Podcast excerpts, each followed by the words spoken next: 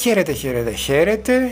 Είμαι ο Νικόλας Πουρλιάρος και σήμερα που είναι 5η 16 Ιουλίου το 2020 σας υποδέχομαι στο Veganic, στο πρώτο ελληνικό vegan podcast, στο πρώτο ελληνικό vegan podcast για το vegan τρόπο ζωής και τη vegan γαστρονομία.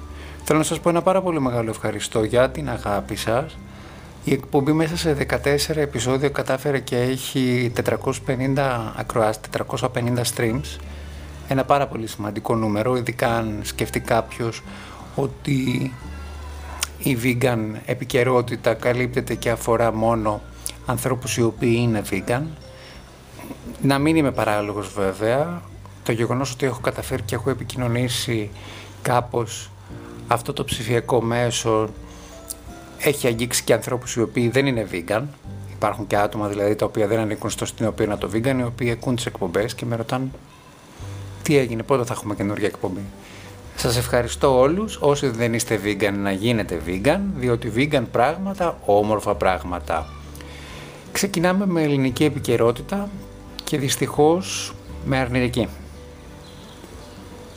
Πριν από μερικές ημέρες, στο πανέμορφο νησί της Νάξου, εντοπίστηκαν 10 αποκεφαλισμένες θαλάσσιες χελώνες. Να το ξαναπώ. Πριν από μερικές ημέρες, στο πανέμορφο νησί της Νάξου, βρέθηκαν σε παραλία 10 αποκεφαλισμένες θαλάσσιες χελώνες. Οι υδροβιολόγοι και όσοι είναι ακτιβιστές στο πανέμορφο νησί σε σχέση με την προστασία των θαλασσίων ειδών με ανακοίνωσή τους, καθώς διερευνούν τα περιστατικά, μας διαβεβαίωσαν ότι σίγουρα δεν είναι κάποιο είτε τυχαίο περιστατικό, είτε υπήρξε κάποιος λόγος εκ της φύσεως.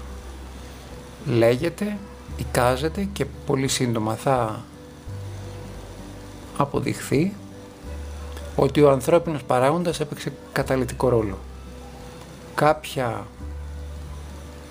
όντα που ζουν ανάμεσά μας στο πανέμορφο νησί της Νάξου θεώρησαν σωστό να αποκεφαλίσουν δέκα θαλάσσιες χελώνες. Το λέω και σπάει η φωνή μου. Δεν, δεν, δεν ξέρω και δεν, δεν μπορώ να σκεφτώ τίποτα. Δεν υπάρχει καμία δικαιολογία για αυτό που έγινε. Σίγουρα.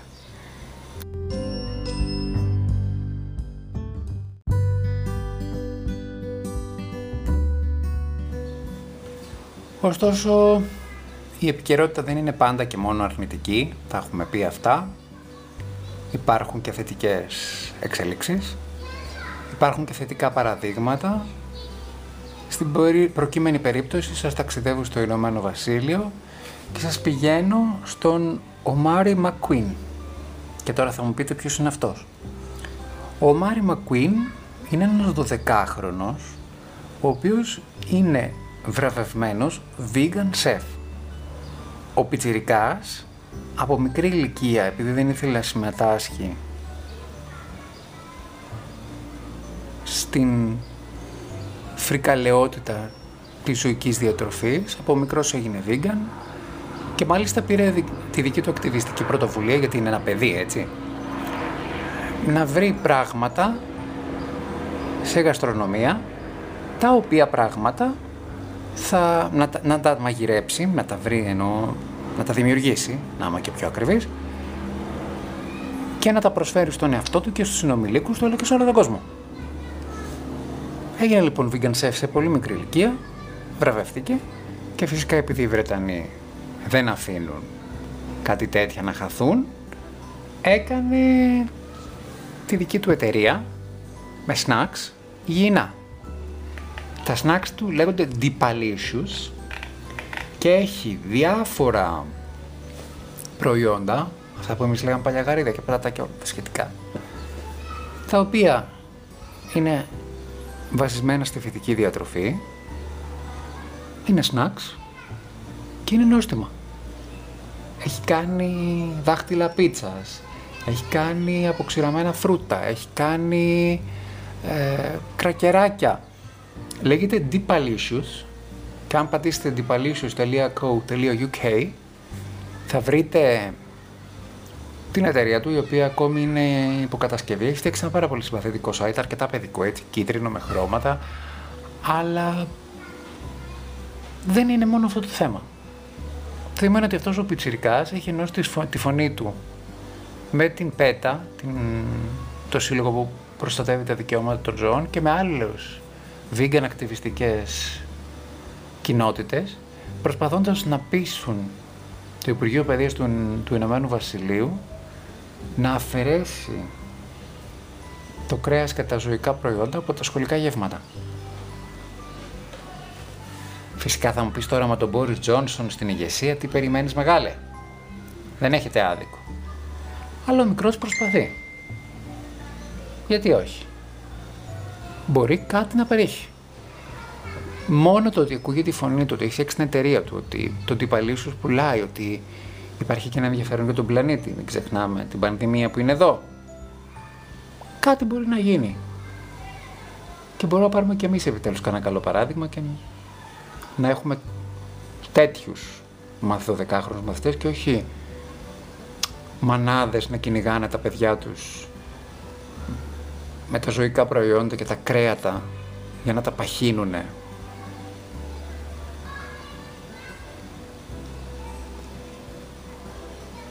Είναι πολλά.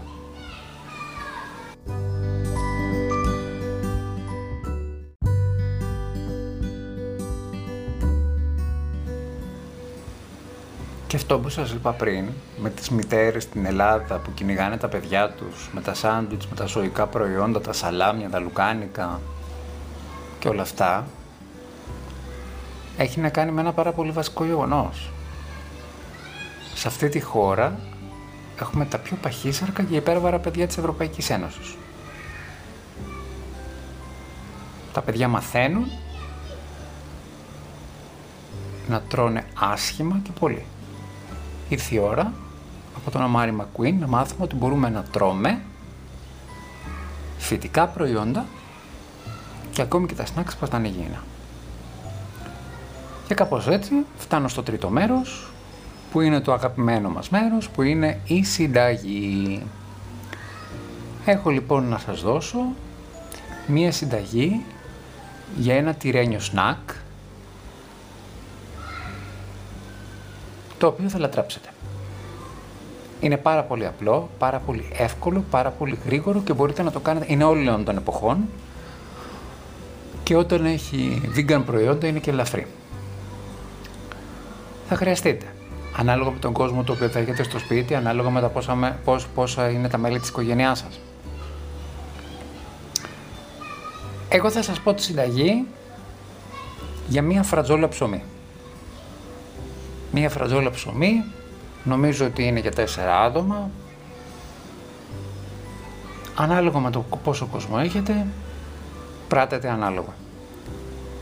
Λοιπόν, τα ξαναπαίρνω. Παίρνετε μία φρατζόλα ψωμί, εγώ θα πρότεινα να πάρετε στρογγυλό ψωμί. Θέλετε σίγουρα ένα κρεμμύδι, θέλετε τριών ειδών vegan τυριά, κίτρινα, λευκά, πιο κρεμόδι, πιο τραγανά. Θέλετε ένα κρεμμύδι, θέλετε καμιά δεκαριά λιαστές ντομάτες, θέλετε δύο κουταλιές της σούπας, δύο-τρεις ε, vegan γιαούρτι σόγιας, για τρεις κουταλιές της σούπας ε, βούτυρο vegan, ε, ένα κρεμμύδι σας το είπα, Θέλουμε λίγο, μια κουταλιά ελαιόλαδο, λίγο ρίγανη, μια-δυο σκελίδες κόρδο, ανάλογα με το πόσο πικάντικο το θέλετε, και κάνουμε τα εξής. Παίρνουμε τη φρατζόλα του ψωμιού και αφαιρούμε την καρδιά της.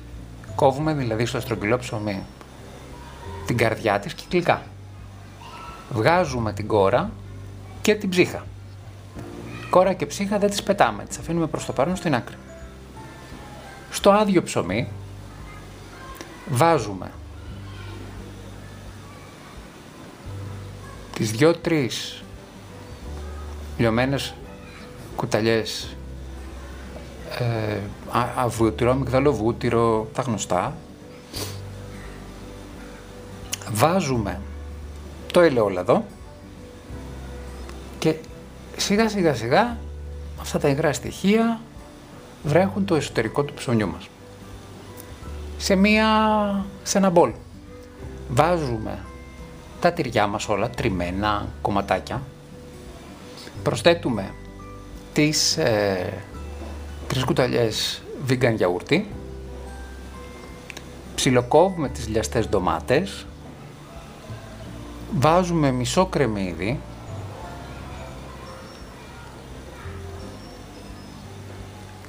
Το οποίο το έχουμε τρίψει στον τρίφτη. Όπως σας είπα, έχουμε ψιλοκόβουμε και τις λιαστές, τις βάζουμε και αυτές εκεί και τα ομογενοποιούμε και τα ανακατεύουμε όλα μαζί. Και προσθέτουμε στο τέλος ρίγανη ή θυμάρι. Αυτό το μείγμα το βάζουμε μέσα στο ψωμί μας και το ψωμί αυτό το βάζουμε στο φούρνο. Στην περίπτωση που δούμε ότι τα τυριά θέλουν λίγη υγρασία παραπάνω, προσθέτουμε μια κοφτή κουταλιά vegan γιαούρτι δεν θέλουμε να είναι γενικώ το εκεί μέσα πάρα πολύ στεγνό. Θέλουμε να το απορραφεί στα υγρά το ψωμί έτσι ώστε να είναι κάπως πιο ρευστή η γέμιση. Από εκεί και πέρα, όπως σας είπα έχουμε το καπάκι του ψωμιού, να το πω έτσι, το, στο, το οποίο κάνουμε το εξής. Χτυπάνε και τα μηνύματα. Το βάζουμε σε ένα ζεστό τηγάνι και το ψήνουμε και από τις δύο πλευρές μέχρι να γίνει τραγανό.